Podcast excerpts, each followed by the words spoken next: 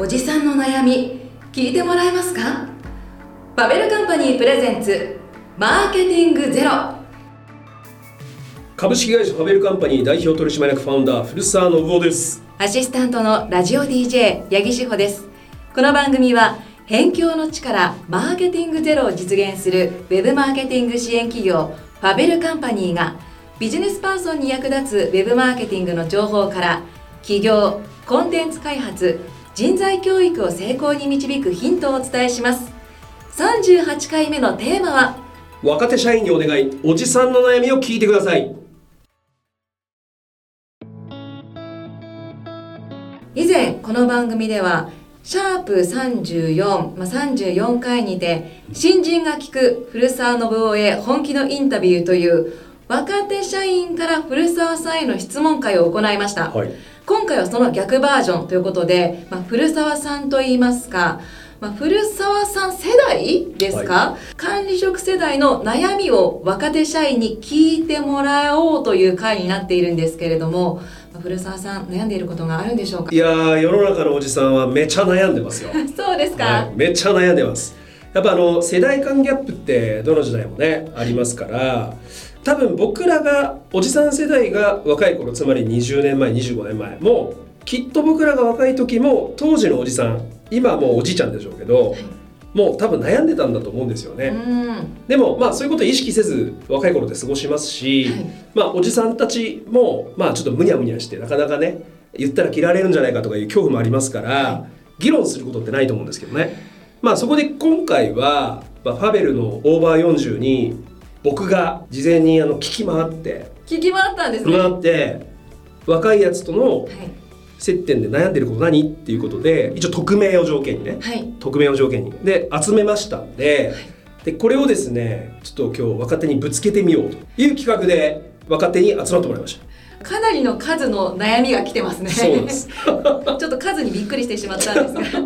それでは今回は若手社員の皆さんになかなかプレッシャーがかかりそうな内容ではありますけれどもそんなプレッシャーのかかる会に参加してくれた勇気あるメンバーの皆さん自己紹介をお願いします。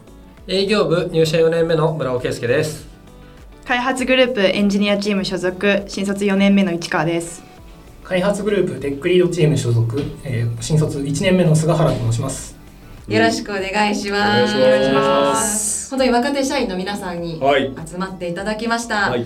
では早速一つ目のお悩みをお願いいたします、はい。じゃあ一応おじさん代表で、えーこれ一番多いんですけどね。あのまあせっかくなんでちょっと忖度ない感じで、えーまず一つ目はハラスメント系のお悩みが結構あるんですよで、まあ、ハラスメントって言うとちょっとねあのすごく仰々しく聞こえちゃうんですけれどもパワハラをはじめとして、えーハラスメントと捉えられるかもしれないっていうことがやっぱりこう神経質になりすぎちゃっておじさんたち側が。で仕事の接し方でやっぱついついこう気を使ってしまうとまあ適度に気を使うのはいいんだけれどもあの距離を縮めたいけど食事とか飲みに誘うとこれ良くないんじゃないかみたいな二の足を踏むっていうことが結構あるんですよ僕ら。であと例えば極端な話休日？休日にじゃあみんなでちょっとバーベキューしようぜとかちょっとどっかサイクリング行こうぜとかなんかそういうこととかはさらにこうなんかちょっと言うの怖いなみたいな。いうのがあるんですけどどうすか？ちょっと忌憚のない意見をですねみちょっと皆さんから聞きたいなと。思ってこれ一番な多いんですよ。うん。それぞれにお答えいただきたいんですが、じゃあまず村尾さんから。そうですねやっぱり回数じゃないかなっていうのは思います。あの行ったことない方に対して初めて行きましょうよというのは、まあ、僕はいいんじゃないかなっていうふうに思ってまして、ただ一回行ってからこう毎毎週誘われるとかあやっぱその回数が多くなってしまうと、あのもしかしたら嫌だなって感じる方もいるんじゃないかなとは思ってます。回数の境目どこなんですか？回数の境目もその人によって違うので難しいんですけれども、その人によってっていうところがあれだね。そうですね。あの僕はで言うと、まあ、僕はでも全然月1回くらいであればうん。誘ってもらえると、まあ嬉しいなとはうん。思いますね。その同じ相手で、ね。あー同じ相手でも。そうですね。週1回ってなるとすごいお多いなっていうふうには感じることがあるので。確かに。寂しいんでしょうね さんは？そうですね。私はさっきの村尾の人によるってところにもちょっとあ一緒,、うんうんうん。一緒だなと思ったんですけど、うん普段の関係性による気がしていて、確かそこまで近くない人に週1で行こうよ。まあ最初は多分すごく嬉しいなと思うんですけどなんか毎回それがもう何回か続くってなってくると、うん。逆にこう気を使い始めてしまう感じもありますね。で近い人だとよ普段からこうよくしていただいてるとか普段私も結構よく自分からよく話しに行くとかっていう人であればなんか逆にそんな回数多く誘われるイメージ逆にないんですよねなんか適度にあなんか今行きたそうだなっていうのを感じ取ってくれてる感じがしなくもないんですよに。ね。お今日行かないみたいなことを言ってあちょうど私も今日空いてるしあだからそういう人たちだとなんかこう行けない時とかは「すいませんちょっと今日行けないです」って言いやすいですし、行きたい時は本当に「あ行きたいです」って言えるので,、でどっちかっていうとなんか頻度がどうとかっていう気にするよりか普段の関係性構築の方が私は気になる気がしますね。仕事上とかでの。の。菅原さんはまあね入ったばっかりはい。ですけど、いかがですか？まあ、これまでコロナがあっていろんな人とご飯に行けなかったっていうのがうん。まず現状としてあるので、まあとにかく今はいろんな人とご飯に行きたいなというふうに思ってます。のであのぜひぜひ誘っていただきたい。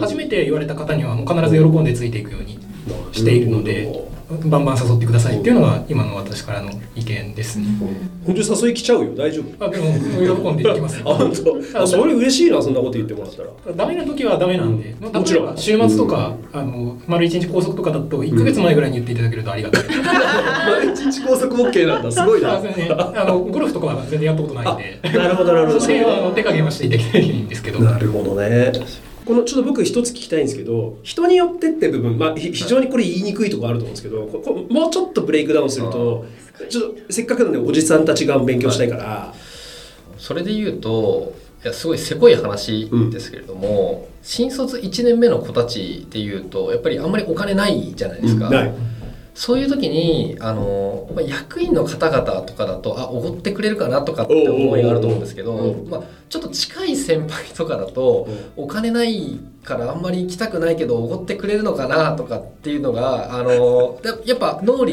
をよぎっちゃうと思うんですよね。はなのでいやおごるからって一言あると確かに行きやすいかもしれないなっていうのはすごい思いますね。なるほどそれが人によるからのなんかあの若,、うん。若手社員へはなんか一つうん。なんか重要なポイントになるんじゃないかなとは思ってますね。そこはもうお金ないんでお金ないんでおごってくれなら行きますよとは言えないんですかね。そうですね。さすがに言いづらいんじゃないかな確かにね。ね。うん。確かに、うん、やっぱりあのこう、まあ、誰って話をなしにして、はい。先輩によってはもう割り勘が前提の人もいればあの何も言わずに怒ってくれる人もいればこれこれバラバラなんですか？7対3でお前3ねとかそういうと人もいるのかな？まあそうですね、まあ、オーバー40って考えるとあんまりいないかなとう、年近いとね,、まあそうですね。どうしても相手方もお金ないからね、はい、うん。そうですね。なるほど、うん勉強になります。これがクライアント側だったらどうなるクライアントからのお誘いだったらどうなんですか？お。それはでもそうですね。一旦上司に経費で切れないか確認をするっていう、確かに、はい、のが一つ、うん。まあ、できるっていうところが大きな違いじゃないかなとは思いますね。お断りはしない？そうですね。あの基本は断らない方の方が多いんじゃないかなとは、うん。結構ハラスメント系ってそれこそ取引先問題もあったりしますよね。うん、確かに、うん。だからこう自分自身が取引先にそれをやってしまってないかっていうはい。のもあるのかなってちょっとね考えたりしましたけどね。次の質問いきますか？はい。では次ですね。こう指導。まあ指導ってちょっと上から目線だけど指導体制についてこういう質問が多いんですけどあの若手で若手自分たちや同僚とか同年代の人たちが持っているアイデアとか考え方とかこれ本当はおかしいと思うんだけどこっちの方がいいと思うんだけどみたいなものを、まあ、組織によく良い状態で反映したり影響させたり、あのブレイクスルーを起こさせたり変化させたりするためにおじさんたち世代とか管理職はどういうふうに対応すべきですか？いいアイデア多分いっぱい持ってると思うんですよね。で会社がなんとなくやっぱ10年20年続くとなんかなんかよくわかんない慣習のまま続いちゃってるけど若手から見るとなんでこんな無駄なことしてんの？みたいな多分たくさんあるんだと思うんですよ。でそういうことに対しておじさんたちはどうやって対対峙していけばいいかみたいな。本当はいい意見持ってるだろうけれどもこれを生かすにはどうしたらいいか。そうですね。これは。僕も難しいなとは思うんですけれどもやっぱりでも、まあ、ファベルカンパニーにはあのしっかりしたあの評価制度っていうものがあって、えーまあ、半期に1回しっかり評価が出て、えっとまあ、それこそ昇給とか昇格っていうものがありますので、まあ、その中であのすごくその半年の中で成果を残してくれた方に対しては、まあ、一度役員陣含め、うん。あの何か変えれそうなところないっていう雑談の時間を設けるのはあの、雑談ね。はい、いいのではないかな、まあ、僕自身も成果が出てない状態でこう発言権があるとは思わないタイプなので、うん。まあ、そういったあのご褒美じゃないですけれども、何かその成果を残した暁には会社全体に対して、うん。今自分が思ってるなんていうんですかねあのうん変えられるんじゃないかっていうはい前向きな意見を言える場が雑談としてあってもいいんじゃないかなとは、なるほどね。はい。市川さんは？私は割とこの会社の中でうん若手のくせにとか言ったらあれですけど、若手なんですけど結構意見を言わせていただいてる立場だなって自分自身で思うんですけど、まあ、今のあの質問を聞いて振り返ってみて考えた時に多分な一番最初って多分誰しもこう発言をできるような性格の人でもなかなか思ってるけど言いづらいって多分誰しも思うと思うんですよ。確かにでもだんだんそれをこう壁を取っ払っていけるのってどうしてだろうなって考えた時にやっぱ多分普段の上司とのコミュニケーションがあるかなと思っていてうん。ただ話を聞いてくれるっていうだけではなくて、うん。例えばこういうことをしたいと思うんですみたいな一歩ちょっと勇気を出して言ってみたことに対していいじゃんとか、うん。ちょっとそれやってみたらみたいな感じで、ちっちゃなことでもちょっとやらせてもらえたらあ言っていいんだっていうふうに思う思えると思うんですよね。なんでそれがこう少しずつ積み重なっていくとだんだん発言もしやすくなりますし逆にうん。本当にダメな時はちょっとそれは今度また次の機会にやろうかって言ってくれたりだとか。なんかそれはダメだよっていうふうに言ってくれるとあ本当にこれはダメなんだとか、うん。あのそれがやらせてもらえなかったら多分今じゃないんだなっていうのが分かるので、少し言ったことに対してちょっとでもいいのでじゃあまずこういうことから始めてみようかっていうふうに言ってくれるとあ、うん。やっていいんだって言っていいんだって思うようになれる気がしますね。一度受け止めてくれと。そうですね。そりゃそうだよねで逆にこういうことしたいと思ってるんですって言ってあなるほどそれいいねだけで終わっちゃうとあ、うん。そういう相づちをしてくれてるだけであって本当に本当は何も思ってないんだろうなって 逆に思っちゃうので少しでもなんかアクションをうん。本当ちっちゃなことでもいいので取らせていただけるとあ言ってよかったって思いますし、うん。でそれでなんかうまくいこうが失敗しようが多分どっちに転んでも自分の糧にはなるので、うん。少し本当ちっちゃなことで構わないので、うん。なんかやらせていただけるとそういう意見も出やすくなるのかなと思います、あーなるほどこれはこうおじさんたち側のヒアリング能力とかコーチング力も必要だよね、どうしてそう思ったのとか。多分そうですね。それがないと「えー、いいんじゃない?」で終わるとこう会話なくならなならなくなりますね。そうですね。私も多分そのもし自分が上の立場でうん。後輩とか部下にうん。こういうことやってみたいんですって言われた時に、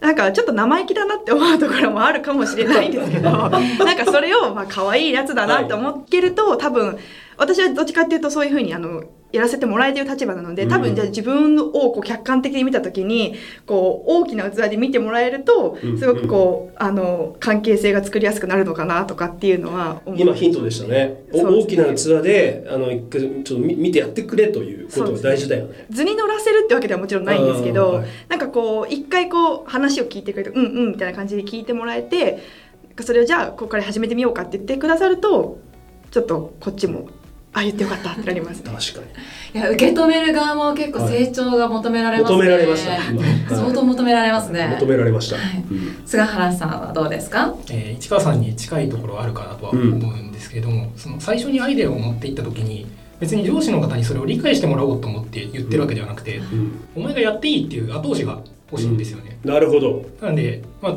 話は分かった、えーとりあえずお前の言ってることはよく分からないけどやってみろっていう、あの後ろ盾が欲しなるほど。いですね。うん。そういうあの面白がり力って個人的には呼んでるんですけど、うん。あのアイデアを面白がってお前やってみろ。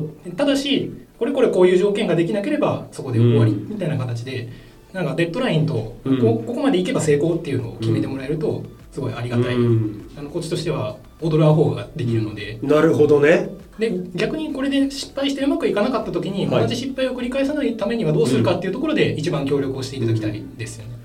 コーチング力が必要ですね。おじさん側に。勉強になるの。続きまして、はい。じゃあこれはですねちょっと賛否両論あるところだと思うんですけど熱量の差っていう踏ん張らなきゃいけない時に流れてしまう人たちがやっぱり言っているかもしれないと。お金は欲しい給料上げたいけど努力はそこまでできない。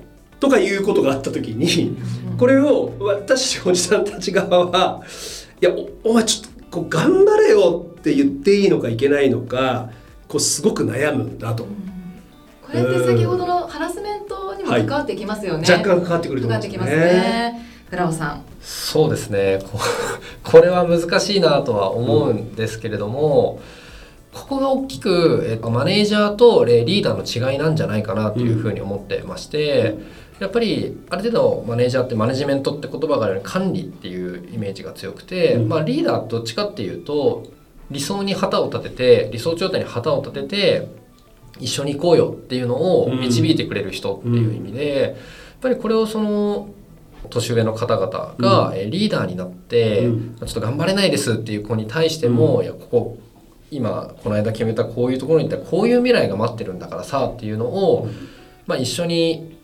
熱量を持ってうん伴走し続けるっていうのがいいんじゃないかなと。なるほどね。ただただちょっと決めたんだから頑張れよ。うん。だとただのマネジメントになってしまうので。昭和なんだねそれはね。そうですね。あくまで一緒に走るっていうところを、なるほど、はい。まあ、伴走するっていうことが非常に重要なので、うん。まあ、もしそこの自身もその伴走に対して熱量を持てないのであればうん難しいなっていうのは、リーダーであるべきじゃないよねと、まあそうですね。上司の資格ないんじゃないのかと。まあ、ま あそこまで言わないけど。そうですね。あの、うんそうですね。でもそうだよね。方々の悩みには答えられないんじゃないかなと思います、ね、確かに。例えばどんなふうに寄り添ってほしいと思います？例えばこれ以上ちょっとちょっと今の自分にちょっと限界ですって訪れた時にじゃあリーダー上はい。理想の上司がやってきた時にこうどどんなコミュニケーションどんな問いかけしてもらうといいと思われますか、会話はしてほしいなっていうのは思いますね、これは僕自身の経験もありますし皆さんもあると思うんですけれども、そうですね。成果とかではなく、えーそういう方々多分不安だと思うんですよね、うん。達成できるかとか、まあ、不安で押しつぶされそうな状態だと思うので、会話しながらあこの人についていけば達成ができそうとか乗り越えられそうっていうふうなあの思ってもらえるようなあの会話をうん。してくれると、まあ贅沢ですけど、うん。嬉しいなとはなるほどね。思うんじゃないですかね。うん。導き方ですかね、そうですね。市川さんはまず前提としてうん。給料上げたいけどうん。頑張れないっていうのは正直論外だと思ってるんですそういうスタンス自体がまずメンバーの立場としてはそれは間違ってると思うのでそれはまあ前提にあるんですけど、うん。じゃあそういう人とぶつかった時に熱量をどうすればって考えた時にまず多分熱量を合わせる必要があると思うんですよ。例えば上司側が頑張ってほしいっていうその頑張りの期待とそのメンバー側が頑張れる力量とか頑張れるところって多分違うと思っててうん。多分そこを合わせないといけないかなと思ってるのでなんかメンバーが例えばこういうことしたいですだったらそれでもいいですし給料これだけ上げたいですってなった時に、じゃあこれだけ上げるんだったらこういうことできないとダメだよねとか、うん。例えばこれだけ給料上げたいんだったら、まあ、社内でもいいです社外でもいいですしこういう人ぐらいの仕事量はやんなきゃいけないしこれだけの結果を出さなきゃいけないよねっていうゴールを細かいなんかこう分かりやすいお金以外のゴールを見せてもらえるとあこんだけ頑張んなきゃいけないけど足りてないから自分はじゃあそこに満たすためには頑張んなきゃいけないんだなっていうふうに分かるのでうん多分本当に頑張りたいと思ってる人は多分頑張れると思うんですよ。なるほど。熱量が違えるなので、うん。そこの熱量がその頑張りたいお金あげたいって言ってる人がどのくらい頑張れるのかとか、うん。何を達成したいのかみたいなところからまずうん。決めてうん。ロールモデルを提示するとか逆算していってこれだけあげたいんだったらここういうことをしなきゃいけないよねっていうのをしてあげるとあよしじゃあまずこれから頑張ってみようと思えるんじゃないかなと思います。うん。なるほど。見極める力が重要ですなそうですね、まあ、見極めとあとはその人が何をしたいかっていうのを分かってあげるっていうことですかね。ん。例えばこっちはすごい頑張って寄り添って寄り添って寄り添ってるつもりなんだけれどもなんか期期待に応えてくれないなっていった場合はどうすればいいですか？多分その期待のギャップがあるんじゃないかなと思うんですよね。その上が期待していることはもしかしたらその人に対してで言うとちょっと期待しすぎていることかもしれないっていうふうに思うとあじゃあ多分でもう少し期待を下げて話せばなんか多分上司側も気が楽になるんじゃないかなと思います。逆にね。逆にはい。あもうでちょっと言い方悪いですけどこいつはここまでできないんだっていうふうに思って、思うと多分あじゃあそれなりにできることを与えてあげようでうん。他の人にちょっと頼もうとかっていうふうにできるんじゃないかなとかって思いますね。なるほどな。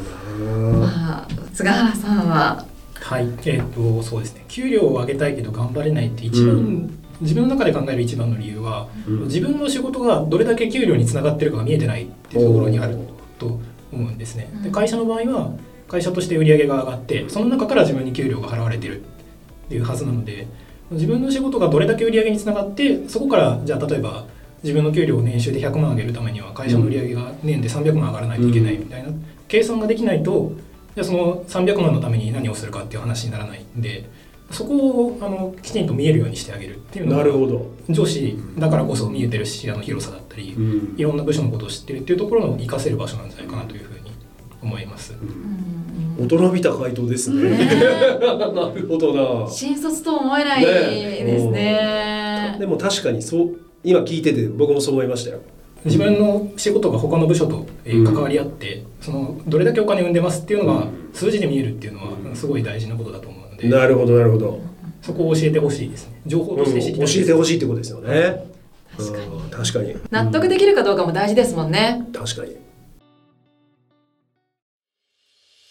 業務委託マッチングサービス見える化コネクト。ウェブマーケティング専門のフリーランスや副業人材をご紹介します。マーケティングの人がいないどうしていいかわからないとはおさらば業務委託マッチングサービス見える化コネクト。じゃあ続いての質問いきましょう、はい。どんどん。はい。じゃあですね理想の上司像。すごい質問ですね。こんな上司は嫌だ。こんなおじさん先輩は嫌だ、ね、もしくはその逆。こんな上司最高じゃん、ね、こんな上司は嫌だ。こんな上司は最高だ。一つずつ挙げるとしたら何ですか？という興味深い質問がございます。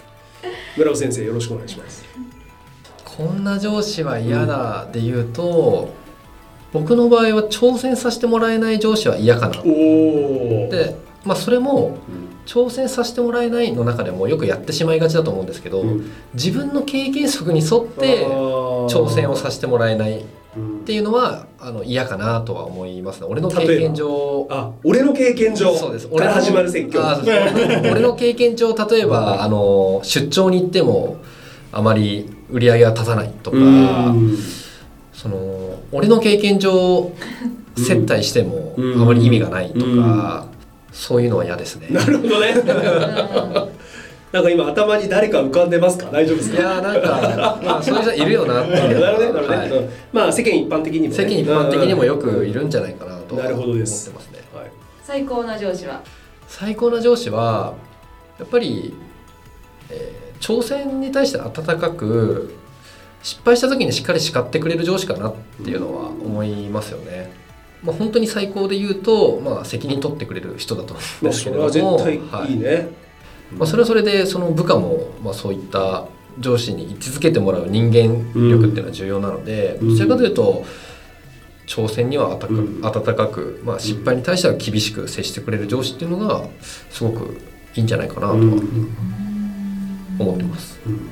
それは僕が若い頃もそう思ってたから、それは多分変わんないんだね、世代が経ってもね。まあ、そうですね、たまにドラマでそういう上司像が出てくるじゃないですか。はいお前は挑戦しろと。責任は俺が取るみたいな。あれがやっぱり まあそのまんま言ってほしいよね。そうですね、うんそれができない人が多いできない会社が多いからそれを求めるんでしょうね確かにね。そうですねなので、まあ、やっぱり上司にはやっぱり一番求められる力ってどこまで失敗を許容できるかっていうその、はい、その自分の失敗談がないとやっぱりそれを見極められないと思うのでこれ以上ちょっと踏み込ましちゃったらまずいなとか、ここまでは大丈夫だなっていうのを、まあ、見極める力っていうのが必要ですごい難しいんですけど、まあ、その分それができる方っていうのは素晴らしい上司なんじゃないかなとはなるほどです。思ってますね。市川さん。私理想の上司から言っていいですか？はいこんな上司はいいっていう。はい。いじらせてくれる上司が例えば。あのちょっとまああの社内の人から多分聞いてる社内の人からすると、あああの人ねって多分出ると思うんですけど 個人的にはなんかこういじらせてくれる人っていうのは、まあ、多分あの分かりやすく言うと多分人間味のある人、うん。人間味のある上司がすごくいいなっていうふうに思っていて、うん。なんかこういじらせてくれる上司の方だとこうやっぱり仕事で何か困った時とかもそうですしこういうことやりたいっていう話もそうですけどやっぱこう話しやすくなると思うんですよね。うん。でそのこんな上司は嫌だにはにつながることではあるんですけど、まあ、そのこんな上司がいいっていう理想の上司像でいじらせてくれる人なんで反対でまあいじらせてくれないとか、うん。いじってなんいじれない人とかなんか堅物すぎるみたいな感じだと、あー。まあ、ちょっとやっぱり会話とかも弾まなくなっちゃうんで多分その先とかに仮にじゃあその人がなんかこう理不尽なことで怒ってくるとかなった時に多分不満がたまると思うんですよね。うん。なんかめちゃくちゃ変なこと頭ごなしで怒られるけどなんであんな怒られるのか分かんないみたいな。多分お互いのことを理解できてないから、めっちゃ怒られる。でそれはもしかしたらちゃんと正しいこと言ってるかもしれないけども理不尽に聞こえるとかなんかそういう細かいこんな上司は嫌だあんな上司は嫌だっていうのが生まれてくると思うのでなんかそれ全部解決するにはなんかいじいじらせてくれる上司がなんか一番いい気がします。ウィットなジョークに、うん。あの笑いながら対応してくれるとかそういうことそうですね。含めてうん。まあでもその本当にこう優秀でなかなか話しかけにくい人もいると思うんですけれどもそういう人にはなかなかいかないですか？やっぱりあのどの上司とかどの方であっても最初は少し話してみたいとか、うん。どういう人なんだろう話してみようっていうふうに誰もがこう探り探り話すことになると思うんですけどその時になんか会話が続かないとかああそうだねみたいな感じで終わっちゃうと うわあ多分この人話しちゃダメなんだって多分思っちゃうのでそれがない人はすごくなんかその後もえまたあの人と話したいとかっていうふうになると思いますね。うん。うーんまあでも話しかけやすいかどうかは大事なんですかね。確かに。うん。菅原さん。はい、えー、とこんな上司は嫌だからでした、うん。嫌な上司でいくと,、えー、と自分の仕事を決めてくるうん。上司ですね、あの何をやれ何をやれっていうばっかりでうんうんその自分のアウトプットの評価が甘いとか、うん。じゃあ結局その自分のやったことがどれだけうん。なお客さんの役に立ってるかっていうのが見えにくいとやっぱり働くモチベーションを失ってしまうんで。なるほどこれをやってくれって頼んだからにはきちんと最後まで面倒見てほしい。うん。っていうのが。あれですか言い換えると、はい。その例えば頼んできた仕事が一体全体の中のどういうポジションでそれが役に立っていてそれが前後関係でどんなふうに皆さんの役に立っていてそれが経済的にこういう価値があってとかそういうことなしにいきなりタスクだけボンと振ってきて、はい。お前これやっとけみたいなのは嫌だっていう。そうですね。そうういうのが嫌いですね。そのまあいろんな背景情報に加えていやそれはお前じゃないとできない仕事だからって言われると、うん。僕はすぐ図に乗るんで、うん。そうやってもらえると僕はキリキリ働きます、なるほどね。なるほどなるほど。で逆にこういう上司がいいっていうところでいくと、あのそういつでも捕まる上司がいいですね、おー。あのまあ、忙しい方多いですけど、うん。なぜか Slack の返信だけはめちゃめちゃ早いとか、ちょっとミーティングしましょうみたいなことにスッと答えてくださるとか。そういうことをするとあの疑問を自分の中で疑問として持ち続けなくていいんで、うんうんあのちょっとした困りごととか、うん。うん話聞いてほしいことがすぐ解決できてありがたいっていうのがあります。なるほど。ですね。連絡全然取れないと不安になりますもんね、そうですね。続いて。じゃあこれですね。最後の問いなんですけどモチベーションについて若手のね。まあもちろんこれ個別個別で違うと思うんですけどもまあちょっとおのおのちょっと思うことがあったり言ってほしいんですけどまあ一応2つぐらい質問があって両方ともモチベーションに関することなんですけど1つ目ね。まずズバリ今の若い人たちがどういう時に火がつくのか。もうものすごくモチベーションが湧くのか。情熱が湧くのか。例えば競争なのか、えー栄光への渇望なのか恐怖なのかお金なのかなんとかなのか、まあ、どの辺にそのスイッチがあるのか。で、えーそれが、えーこれを聞いてるおじさんたちは昭和世代なので昭和世代との違いを知りたいっていうのが一つね。でもう一つ同じモチベーションの話なんですけど、えービジネスを仕事をしてる中でお金以外のことでモチベーションの上がる瞬間は何ですかと。これについてシンプルに聞いてみたいっていう質問が来てます。ちょっと順番変えて菅原さんからいきましょう。はいお金以外で嬉しい瞬間なんですけど、やっぱり一番最初は人に感謝されること。君がこういうことをやってくれたおかげで便利になってありがとうとか、うん。あのまあこれまで半日かかってた業務が1時間になりました嬉しいとか、うん。そういったことを聞けるっていうのがうん。ありがたいですね。それはやっぱりお客様からの場合もあれば同僚の場合もあると。そうですね。んなるほど。そうするとあの人に役に立ってるっていう実感が得られるんで、うん。それが一番モチベートされる理由かなと思いますね。あ。ニコマンでしたっけ？えっとね。どういう時に情熱のスイッチが入るのか、はい。うん、どの辺にやる気のスイッチがあるのか？同じですかね。同じかね？近いですね。うん。人に必要とされてるっていうのが、ああ人に必要とされてる、はい大事。そうでないとお金は生めないと思うんで。なるほど。あのここに並んだ選択肢がちょっと昭和すぎるんですよ。競争栄光への渇望恐怖金情け。どどそのどこにスイッチがあるのか。違うよね。やっぱり人に人の感謝ですよ。人情みたいなところもありますよ。あそうですか、えうんまあ仲良くなった人を助けたいって思うので。あー。まあ、例えばそれこそあのパソコンが得意じゃない人にはい。IT のことを教えてあげるみたいなのもそういったところだと思うんで、確かにね。それはお金になるからやってるわけじゃないっていうのがうん確かに。あると思いますね。人情ね。はい。うん。確かに、うんうんファベルカンパニーのクライアントさんだったらねちょっとこういうの苦手なか、ねうん。企業さんもいるでしょうからね、なるほど勉強になるな、うん。市川さん。はい。そうですね。前提として多分何がモチベーションなのかって多分本当人それぞれだと思うのと、私は多分結構変わってるタイプだと思うのであんまり参考にならないかもしれないんですけど私はどっちかっていうと自分にプレッシャーがかかってる時がモチベーションが上がるんですね。なんか新しいことに挑戦するとか、うん。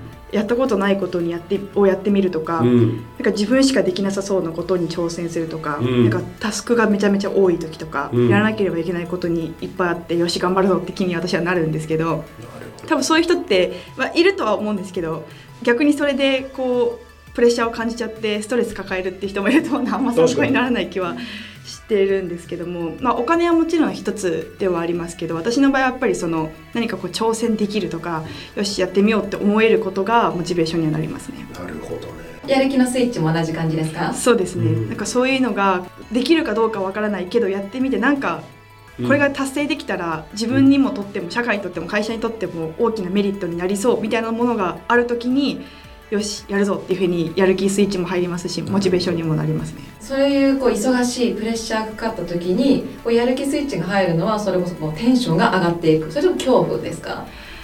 恐怖も若干あると思うんですけどでもまああの企業に勤めていてそういう挑戦をできるっていうのは多分本当絶好の機会だと思ってて、うん。もしうまくいかなかったとしても何とでもなるじゃないですか。確それをこううまく守ってくれる上司もいっぱいいらっしゃるしそれをこうまた次につなげればいいよっていうふうに言ってくださる上司もいっぱいいるので、自分一人でそれをやることと比べると全然もうなんか逆にやらないと損ぐらいの環境だと思うので、うん。そういう環境にいる以上はなんかそういうのどんどんやっていきたいなっていうのは思いますね。なるほど村尾さん。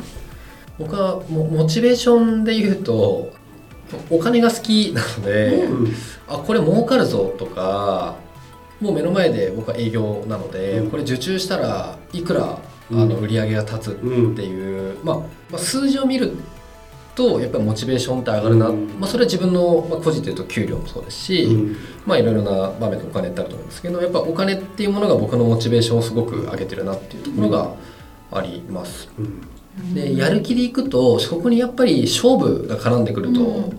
すごくやる気が起きるっていうところですよね。競合と、えーまあ受注をかけて戦うであったりとか、さすが元サッカー全国大会出場だからね。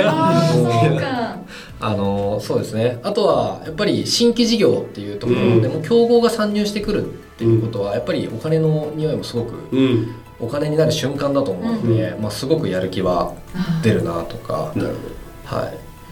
まあ、なので、まあ、そういったところはすごく、はい、僕のやる気スイッチになってるんじゃないかなとはど思いますね。うん。昭和世代でも理解できる競争という部分ですよね、うん。最後の。そうですね。一つあるおじさんからですねお願い事が来ています。最後にお願いです。そうです最後最後お願い。えっと すごい古いですよ。古い古い思考でいいですか？ちょ怒んないんで聞いてください。あのリモートワークはコミュニケーションコストが高すぎてやってられません。会社に戻ってきてください。ある方からのお願いです。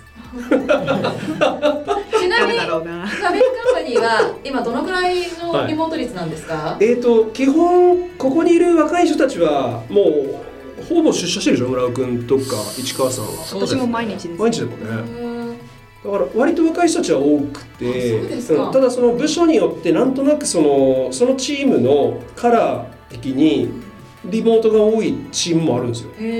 これまあ私たちちょっとルール決めないではい。どういうふうになるかちょっと見ようってことでやってきた結果なんですけどね。でまあある人がですねコミュニケーションコスト高いから、あの帰ってきてくれっていうあお願い事でしーあでもここはねもう皆さん出社組だから、たはい。ちょっとどういう意見になるかわからないですけれども。じゃあこれ市川さんからいきましょうか、はい。難しいな。私はもう出社組ですし出社が自分で好んで出社してるタイプなので。ああなるほど。なのでリモートでしている人の気持ちが正直わからない派なので、うん。その戻ってきてくれてまさに本当戻ってきてくれって私も言いたい立場なんですけど。ななんで出社にしたんですか？あでもそうですね。コミュニケーションコスト私も思っていてやっぱり仕事柄いろんな人と会話する機会が多いので例えば営業 CS エンジニア、まあ、あの役員の方々ともお話ししますし、でいろんな部署の方と話すので毎回 Slack したりだとか毎回カレンダー確認して今電話していいですかっていうのがすごい面倒くさいんですよね、なので私的にはもう同じ理由でコミュニケーションコストを下げるためっていう意味でも出社は好んでしてます。戻ってきてもらうためには？何なんだろう。もう戻ってリモートしたいって言ってる人がなんでリモートしたいって言ってるのかが正直わからないんですけどなんでなんでしょうね？満員電車に乗りたくない、うん。それはでかいよね、それは逆にさエンジニアチームはさ、あの割とそのリモートも多いじゃないですか。高いですね。そうするとこういどういう意見があるんですか？そうですね、うん。まず私個人の状況からお話しすると、私ね大体出社率は4分の3ぐらい。なるほど。で残りの4分の1はあの広島出身なんですが広島に帰ってると、ああなるほど。働き方をしてます、うん。でリモート、まあ、実際その4分の1のリモートはうん。結構自分の心身のリフレッシュにもなるし、で逆にその出身大学の後輩を、うん。ファベルっていいよっていう話をして、連れてきたりなるとかしてほど。リモートするからにはそれなりのバリュー出すようにっていう意識はしてるんですけども逆にエンジニアはそうですね。まずあの開発組織の半分以上がフィリあベトナムにあるので、うんうんまあどうしてもリモートせざるを得ないという状況があって、ベトナム人と日本人のコミュニケーションコストを平均化するためにみんなリモートしてる方が、うあんの話しやすいっていう環境はあります。なるほど。半分が例えばリアルで半分がリモートだとちょっといいろいろじゃあ会議するときに目の前にいる人はどこで出てみたいな話とかあるときに全員フラットにはい、リモートの方がいろいろとやりやすいよねっていう。っていうのはありますね。なるほど。で私個人的にはその CS とかその開発の舞台以外ともお話をする機会があるので,、でそれで出社してた方がやっぱりありがたいし、その新卒のつながりも作りたいんで、っていうので出社をしてるんですけども。面白い。なるほどね。社内での人間関係がある程度固まってきたらリモートも選択肢としてはありかなっていう考え方ですね。うん。じゃあまあ社内の関係構築からはい、行っていった方がいいっていうことですね、うん。じゃあ村尾さん。これ多分古澤さんへの多分お願いになるんじゃないかなと思うんですけれども、僕は結構座席を決める時も関わっていることが多いんですけれども、やっぱり、えー今 WeWork に入ってる中で、自分の席があるって結構出社する理由になるんじゃないかなとは、なるほど。そのやっぱ兼用っていうこともやっぱ起きてしまってるので、まあ、どう解決するかはあれなんですけれども席を増やす。そうですね。やっぱり確実に会社に行ったら自分の、えー席がある。あマイデスクがあるっていうのは非常に出社率を上げる上で重要なんじゃないかなっていうのは僕は、なるほどなるほど。はい、あの営業は必ずマイデスクがあるので、今ーうん。確かに基本フリーアドレスだけど、はい。自分の机がある人もいるんですか？そうですね。あの一部の人たちは兼任で、うん。えー一部の人たちは、えー専任せあの専用デスクみたいなことで全員が来た時に全員が座れるのにはちょっと足りないんだよね、はい。なるほど。最近ね大きくしたばっかりですけれどもそうですね。れだけこうもっと、うん、増やさないといかんね、そうですね。あのはい。うん、あなるほど。え以上勉強になる、はい。うんまあ、ということでもう描いていた回答とは全然違う回答もたくさんあったんじゃないかなと思いますが、はい。はい。古澤さん、はい。あのいかがでしたか今日は、はい、やっぱりですね時代を超えて変わってないことはやっぱり見極め力だね。うん。やっぱり諸先輩上司であろうが役員であろうが斜めの先輩だろうが見極める力っていうことはすごく重要だなと。はい。だからこのこの子が一旦今日現在においてこの辺が限界じゃないかっていうこともそうだしでそれをこう蔑むわけではなく次の段階にその人たちを誘うためにもじゃあ一旦ここまでちょっと頑張ってみようか。で、えーちょっと俺もなんか協力できることがあるとしたらこういうことかなっていうことでそれが伴走って話だったしだからこのやっぱり年寄り側に求められることっていうのはやっぱり当然それだけ長く生きてるんでやっぱりその経験とかねあの知恵っていうことに期待してくださってるわけだからあのここに対するやっぱり研ぎ澄ましが必要だなって今日ね改めて思いましたよ。俺の経験上はやめてくれ。俺もたまに言ってるからちょっと反省しました。俺の経験上ちょっと今日から封印します。非常に勉強になりました。上司も成長しないといけないということですね。おっしゃる通りです。このマーケティングゼロでは取り上げてほしいテーマや古澤さんへの質問を募集していますまた感想やご意見もお待ちしています。概要欄のリンクからお送りください。パベルカンパニープレゼンツマーケティングゼロ。